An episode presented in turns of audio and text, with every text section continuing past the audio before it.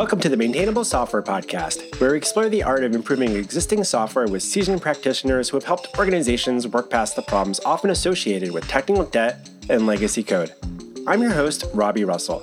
On this episode, Amy Newell joins us from Boston, Massachusetts. Amy is a software engineer, speaker, writer, and is currently the VP of Engineering at ConvertKit.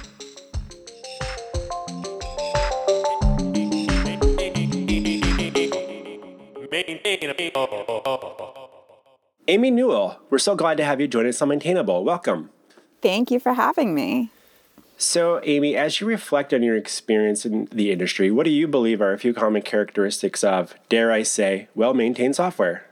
Um, I had a really interesting journey thinking about this question in advance, and I, I ended up thinking about the notion of of what is good enough, and that that came originally from a, a psychologist, D.W. Winnicott, who wrote about what what is good enough mothering. I'm going to expand that to parenting, because you know there's some there's always more you could be doing. There's always more perfection that you could reach, and there's a lot of pressure. I think, um, and I see that in in software too. Nobody kind of wants to admit that there are messy bits in their code, right? They they think the messy bits shouldn't be there, and that's actually not possible or realistic. So if we come down off this like what what is perfectly maintainable software look like then you end up in what's good enough right and i, I you know i think that the thing i wrote in in response to your question was uh, it shouldn't be driving engineers to drink who have to work in it. And I, I, I, come back to this a lot this idea of, of kind of what is the pain involved in, in having to work in a code base and in a system. At the same time, you need to be able to ship things to customers that, that are providing value to those customers and, and not causing those customers pain too. So well maintained software is software that is not causing every human who interacts with it a lot of pain compared to the value they are able to, to produce or get out of it. What that looks like in practice, I think, is really different depending on, on the, the people involved and the, the software involved and the domain. So that's about the most general thing I can say about it. It's interesting as you're talking about you know, like we, we, there's always more we could do. And I'm thinking, you know, even if we take a taking a step out of the code space, let's just talk about our living environments. Like, there's probably always more we could do to clean up our our, our living space, our our bedroom, or what, or organize our kitchen cabinets or what have you. In my world, it's there's usually a lot more messes than there aren't, and it's usually like, well, I don't think it's valuable enough for me to spend that much time to reorganize my Tupperware again um, and find all the missing lids right now. I know they're there somewhere, I, maybe do you feel like there's something weird about the fact that we're working with software? It's somehow more perfectible because it's like this the computers are this more organized space that we should be able to get things nice and tidy like that. What is it about software that's so different than the rest of our our, our spaces? I don't know that I think there is something different about software than the rest of our spaces. I think that we are all at different levels of peace with with the messy reality and in different areas of our lives, right? So and you see this i mean if you if you ask a bunch of engineers you know they're the, about software particularly right they're at different levels of peace with the things that are are with where things are in a code base right or in a system you know and kind of understanding for me as a as a, a leader, understanding when I'm when I'm working with with engineers and they're you know saying oh this is bad or no it's fine i need to understand both kind of what their general level of peace with imperfection is like as a baseline. I don't know if this is answering your question directly but because people just have different levels of, of, of need for perfection or orderliness. And I also need to understand well, is somebody saying this is not a problem because it's not a problem for them, right? I mean, the classic example is like, you know, a, an app engineer who's like, well, this isn't a problem. And an infra engineer who's like, I, I get paged about it. So that's a problem to me.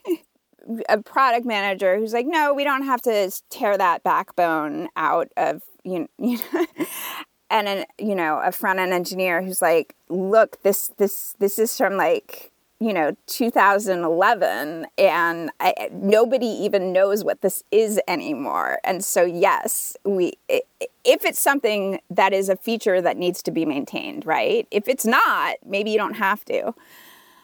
So i think the context is really important. So it's both the context and kind of understanding people's background comfort with lack of order which is a property of the universe. It is it's it is fascinating to me just how how, how different people can think about that stuff but we all have to kind of coexist and work in the same shared space right? And so you're whether that be code or just the infrastructure around the code or a team and there's a lot of i know there's some topics i'm looking forward to dig into that relate to some some similar things that are more less about software in particular itself. Changing course a little bit but what's your current take on the metaphor tech, technical debt do you use it in your day-to-day work or or, or do you have strong opinions about about it? Yeah, I mean, yes, I use it uh, because there's a common underst- there is some common understanding about what it refers to that is an easy shorthand. Um, but I think that there are I think that a lot of stuff that's actually just maintenance work is is is put into the it's easy to use tech debt as a category for everything that is purely technical, you know, seems purely technical rather than customer focused or feature focused. You know, there's actually a lot of kind of purely sorry you can't see you're not going to see my air quotes in in a podcast purely technical work some of which is normal maintenance which is about uh, keeping up with things. You know, we're doing a Rails upgrade right now because um, we need to, because the version of Rails we're on is going to be end of life. So it's time. You know, that's not really tech debt, that's just maintenance. I think another, the, the metaphor of debt is also, even though I use it, challenging again because it's not all debt. And also because eh, a lot of it is more like I don't know consumer credit debt than it is like a mortgage, right? It's like you clicked use Affirm. and so it looks like you got something you you got something for free basically, but it adds up, and you still owe that money at some point. The point I'm trying to make is something about like impulse purchases leading to debt, which is different from saying at the beginning of a project, we are explicitly going to take on this debt and we know we have to go back and fix it. It's like when you're moving really fast and you just end up, you know, sort of like clicking buy. I do this a lot. Just buy, buy, buy, buy, buy without noticing that it's adding up. As someone that's in a leadership position, what sorts of things do you see come up when people are trying to describe technical debt or discuss it and you help them um, kind of understand maybe there's like a different distinction about that or how they raise topics about technical debt with like other stakeholders or their teammates? I just want to make a general disclaimer here that uh, i've only been at convertkit for two months now so most of my most of my thinking about this uh, or talking about it will be sort of pre my my current team as a leader, I think it's incredibly important to have a lot of trust in both my managers and my senior ICs, right? So, baseline when someone comes to me and says, This is a problem or this is gonna be a problem, I wanna hear that. And I especially wanna hear this is gonna be a problem because I wanna get ahead of that before it's a raging fire that is causing us and our customers issues. The things that I ask when I'm told those things is sort of what are the problems we're seeing? Like, what is the problem? Who is experiencing the pain of the problem? You know, what is the solution space that we ought to explore in order to resolve the problem? you know, it can be quite easy, I think, for engineers to sometimes leap to a, sol- a solution that you know is is interesting or seems valuable to them and may or may not actually be solving the the problem that they are concerned about so then it's you know i always say i'm not making any technical choices at this point because my hands have not been on keyboard writing code for a while now but I ask the stupid questions like, okay, well, so if we did this solution, then what new problems would we have? right.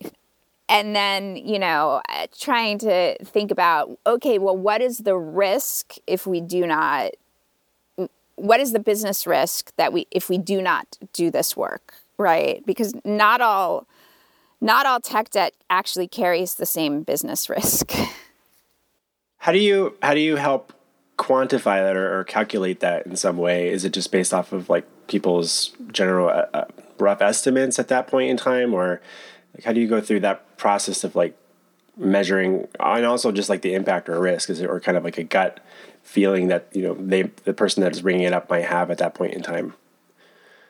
That's a very good question, and I don't think I have a great answer to it particularly when you're thinking about future risk, right? People's appetite for future risk is just different. You know, I don't like, for example, knowing that, like, thinking, oh, if there's a security hole discovered, then I, I won't get a patch for that, right? Like, you know, something that risks a major outage in the future because that a major outage can can you know, in some cases, be a business destroying event.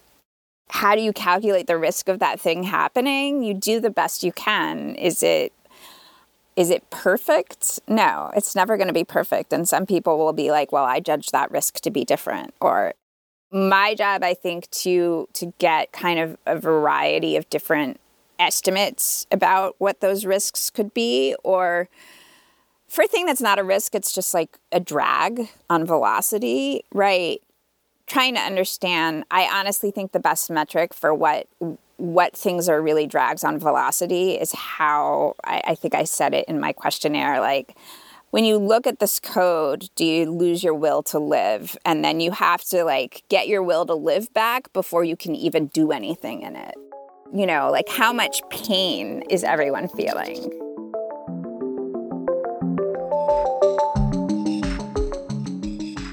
Hi there. Do you know someone who might be looking for assistance with their Ruby on Rails application? Planet Argon would love to meet them. We're offering a $1,000 referral bonus. Send someone our way, and if they sign up for services with Planet Argon, we'll give them a $1,000 discount.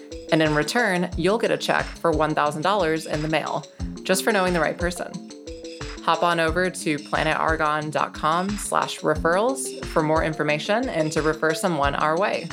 That's planetargon.com slash referrals. Thanks.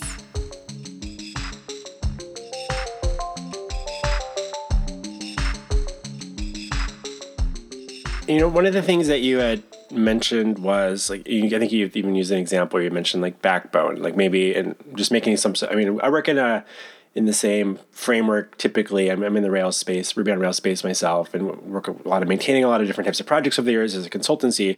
And I've had different people on the team over the years where we're like, oh, we're you know this project doesn't feel like it's being well maintained because it's using something like Backbone, and that's not really evolving much in the in the in, you know and like everybody's using this now, like oh, you know React or whatever. You know, you know, I remember having these conversations a number of years ago, and being this interesting thing where it's like there's part of me that always wonders like how, when developers are concerned about having to maintain maintain pieces of software that aren't necessarily like the underlying like I think the Backbone may still be having updates. I actually I don't even know. It's just not in right, at least in our sphere of frameworks and frameworks that we're potentially using in our applications. And so like we have to replace this. And there's always this part of me that's like, is this a thing? Is this actually like a technical debt problem? is it that I mean, because at the end of the day, it's like it's JavaScript. We can all work with JavaScript. It's just they have a certain pattern about how they did things. We have to switch it as we bring in new people, they're like, I don't know what this is, and it becomes you know this keeps this becomes further and further away from anyone that remembers how that all kind of worked together in the first place. But then there's a certain level of I've always wondered, is there a little bit of resume driven development? If we're not using more recent and up to date tools, then I might be falling behind in my own professional career goals where I'm not going to be hireable at some other company that is using the latest and greatest because I've been stuck maintaining something that you know hasn't been in vogue in like a decade you know? So have you seen anything like that over the years? I think that's an amazing question because yeah especially when you start talking about front end frameworks because the, the, the, the, javascript world moves at a, a, an alarming pace. I get exhausted thinking about it. I, I was never I, I was always a back end developer more. Like give me a nice query plan. Don't don't make me like do anything with javascript. But as a leader of course i have to think about these things. Yeah so I think that it becomes a problem that that if you have a piece of code that is using an, an older, less popular framework, it becomes a problem that needs to be solved. Some different things could make that happen, right? Generally speaking, a code base that has 15 different old, you know, no longer current frameworks in it which is i mean 15 is an exaggeration but it's not uncommon in an old rail system to see oh well this piece here and then that piece and then we thought we were going to do x but we we stopped that.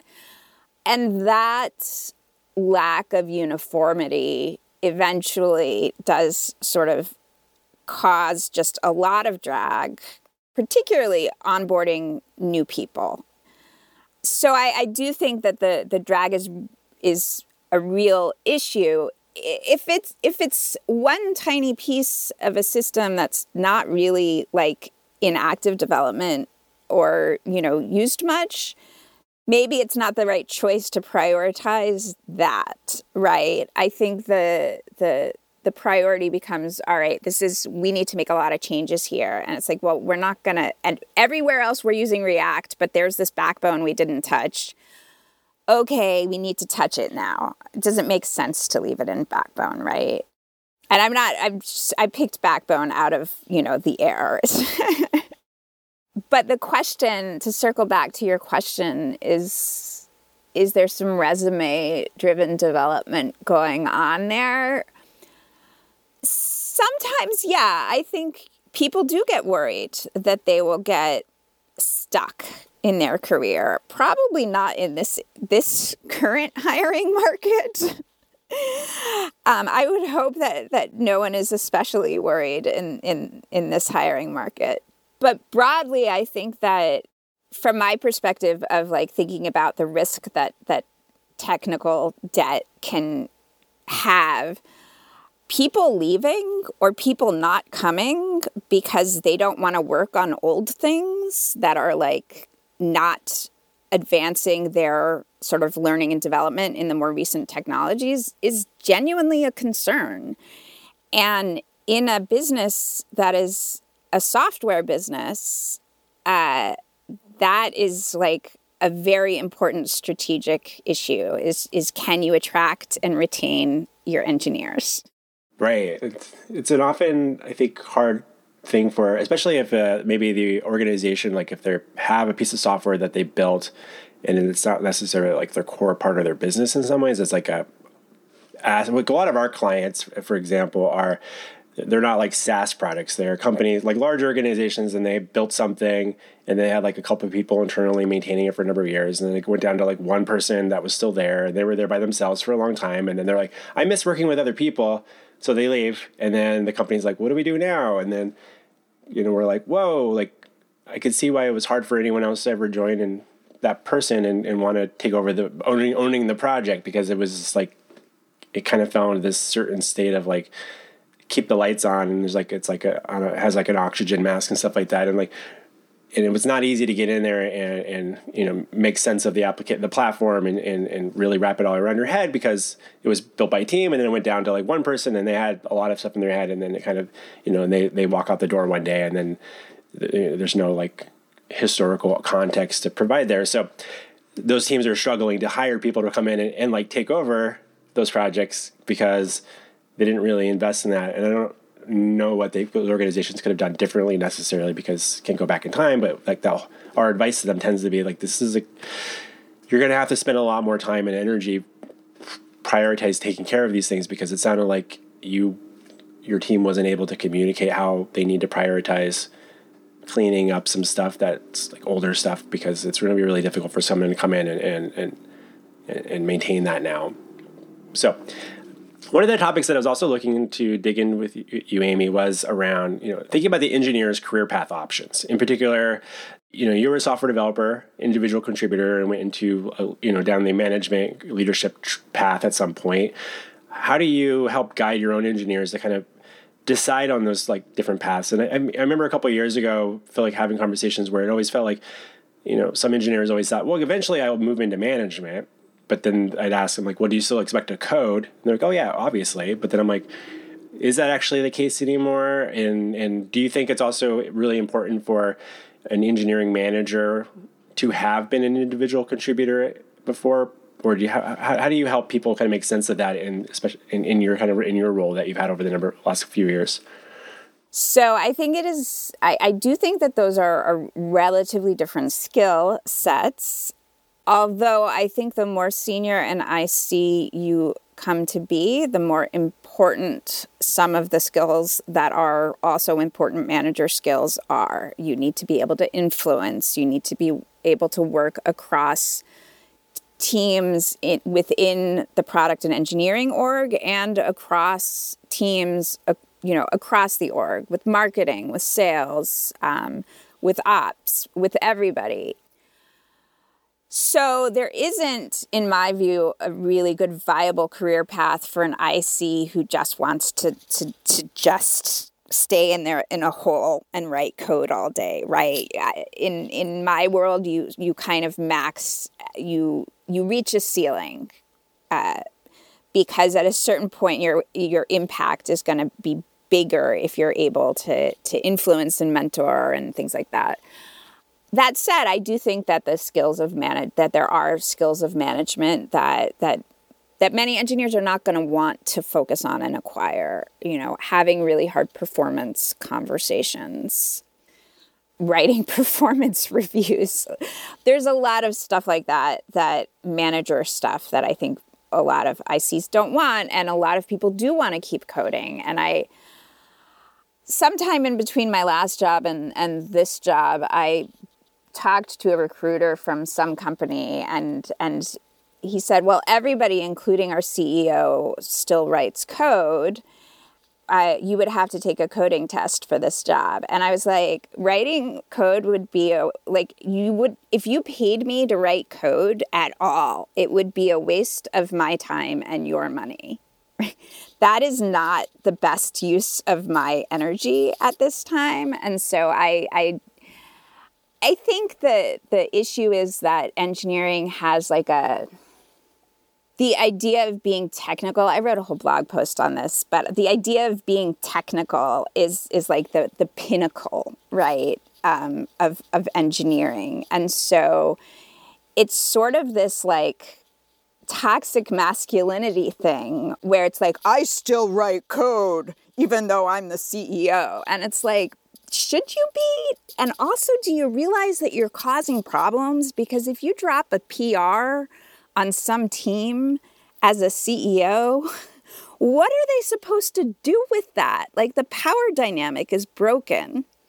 So that's my opinion about like senior level people still writing code, particularly in large organizations.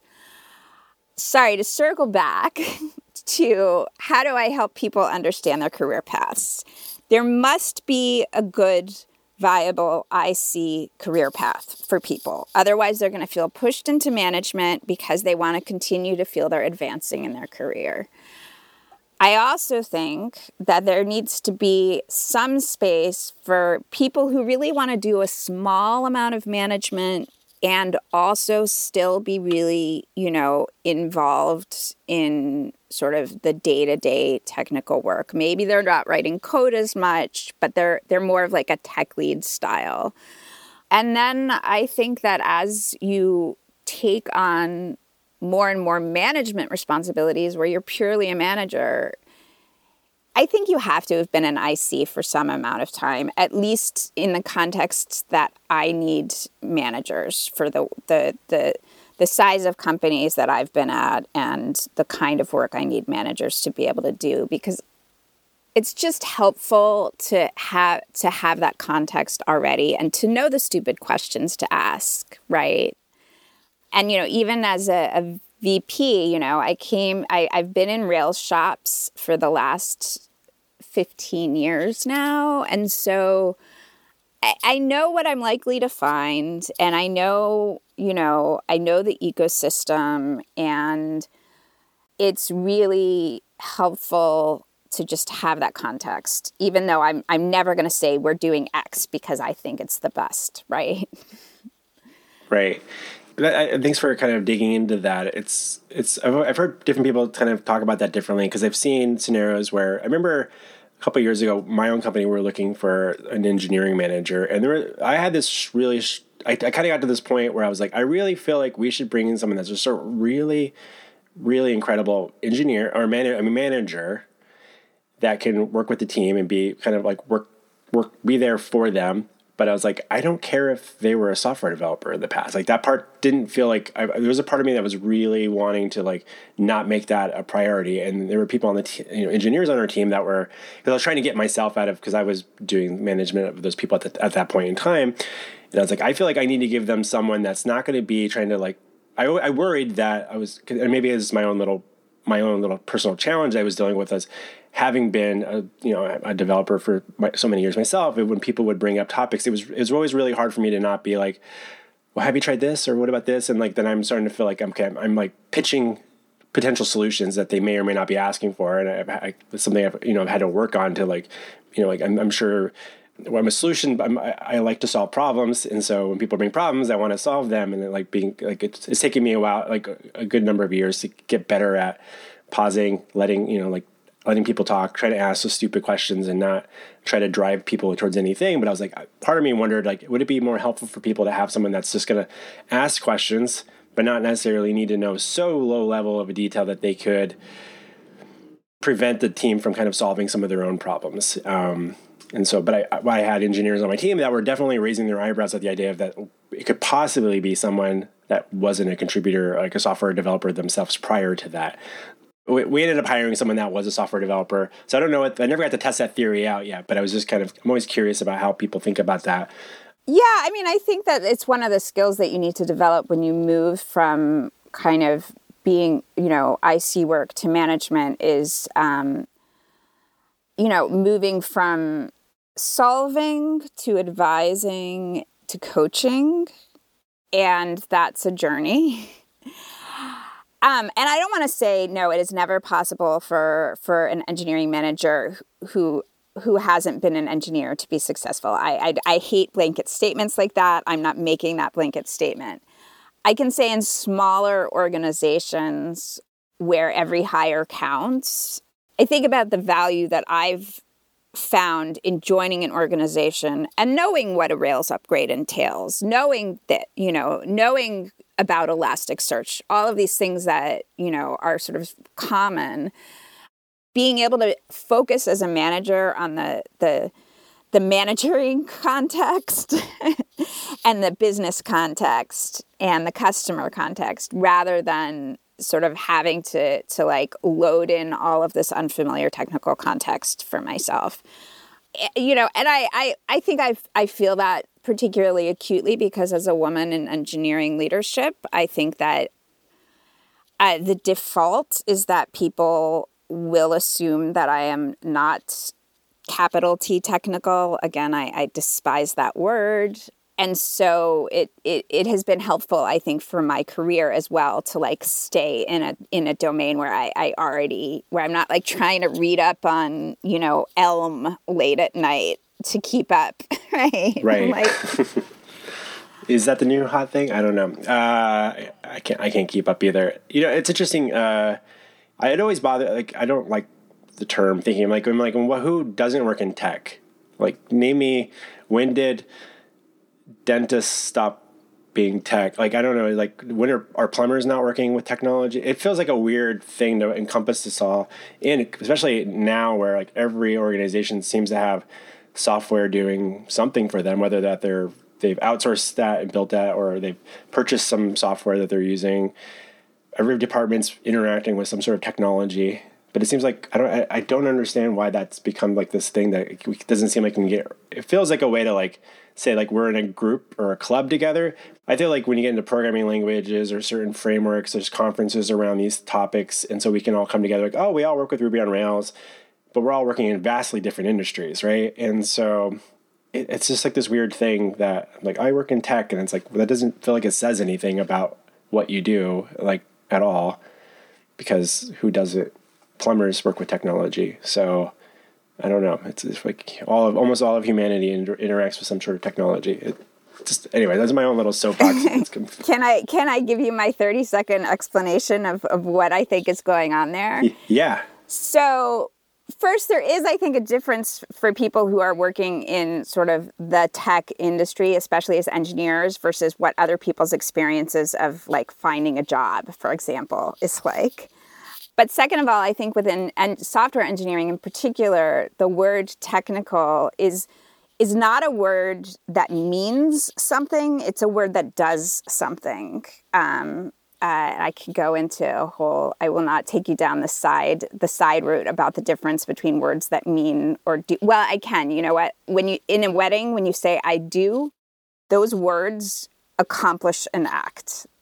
The word technical in engineering is used to make something happen, and it is to make is it is to high, put people in a hierarchy oh, you know, the the kernel hackers, you know, and then if you're if you're working on WordPress, right, you know, you're you're less technical.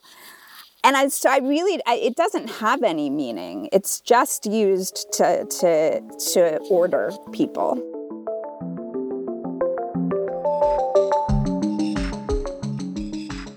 We'll be back with our interview with Amy in just a moment. Hi, it's me, Robby. I just wanted to take a quick moment to say thank you for making time to listen to the Maintainable Software Podcast. If you're finding these conversations valuable, please consider sharing a link amongst your peers on social media and or writing a review on Apple Podcasts or wherever else you can give us a shout. Also, do you know someone that I should be interviewing on Maintainable? Shoot me an email to robby with a y at maintainable.fm. And now, let's get back to our interview with Amy Newell.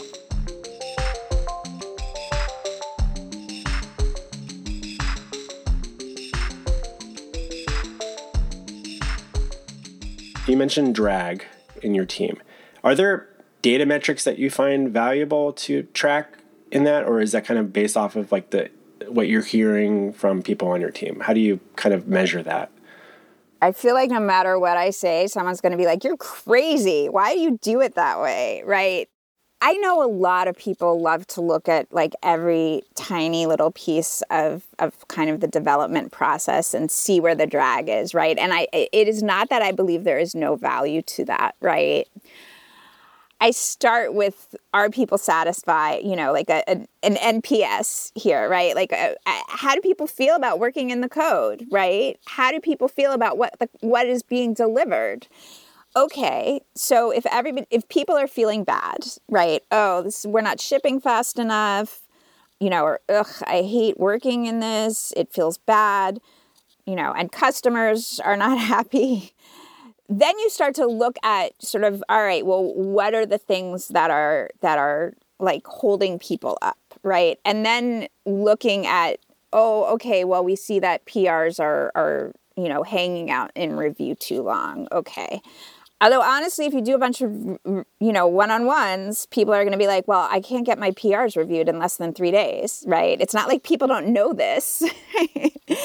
and then you say, "Okay, well, we, you know, as an organization, we need to impress upon people the necessity of of reviewing PRs more quickly." Right? That's a I, I take a very human focused approach to ad- addressing those issues. And, you know, I mean, since 2020, I think the thing, you know, everyone I talk to is like, why are we shipping so much slower? Right. And it, it's, there's no metric that's going to you know that we need to explain that there's there's a lot of fires right like i woke up this morning and looked at the news and you know it didn't make my day go super you know i'm not feeling great. And you know a lot of people with uteruses in the us woke up and are like mm, it's the it's the you know there's a constant you know there's a war there's still a pandemic you know people's daycares are always you know closing because someone got covid. The level of productivity that people are able to have these days is different and i think that that to start going down rabbit holes of what's holding us up in that context is maybe there is something we can move I think people need to keep the broader context in mind.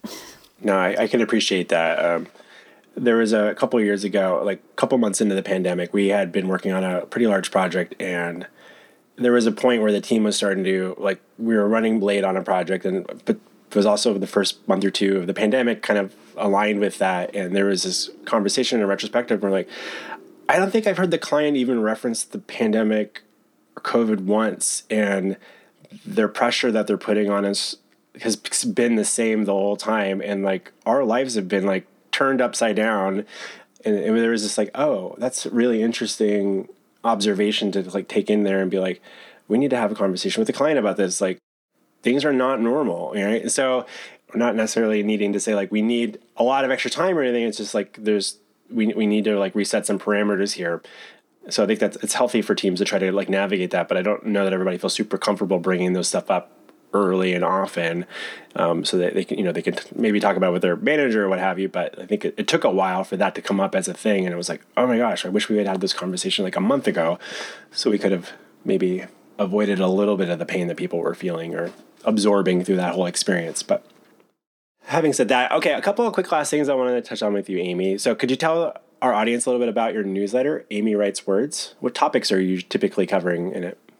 Oh, sure. So, um, and I will admit that since I, am still new as as um, in my role as VP of engineering at ConvertKit, uh, it's it's been a little spottier. It's a lot of things. I try to have something about you know, engineering or leadership at some point, I talk a lot about the context of the world today and how everybody's stressed out and feels like everything's burning all the time. So I try to I try to offer people hope and to address I think the the the stress that people are feeling at work and politically and to use that use the newsletter as a, a means of talking about that. I also talk about mental health a lot, although I also have this entirely separate newsletter that's just mental health tips. I'll include links to both of that, those for, for everybody. And is uh, is ConvertKit hiring at the moment? ConvertKit sure is hiring at the moment. By the time we get this up, um, I'll assume you're still hiring, but we'll definitely include a link to like your careers page and stuff like that for the audience, for those listening. Uh, would that primarily be Ruby on Rails developers there, or Sure, um, Ruby on Rails and uh, React. So we have some roles that are different mixes of those depending on what people's interests are. Awesome. A question I like to ask all of my guests is: Is there a non non software development book that you find yourself recommending to peers on a regular basis? Yes. Uh, thanks for the feedback. I can't remember the author offhand, but it's about how to accept and process feedback that other people have offered. Awesome. I've not heard of that one yet. So I'll definitely include links to that in the show notes for everybody as well. So, and where can li- listeners best, outside of uh, Amy Writes Words, where else can people follow your thoughts and ruminations about software development and all these other types of topics online?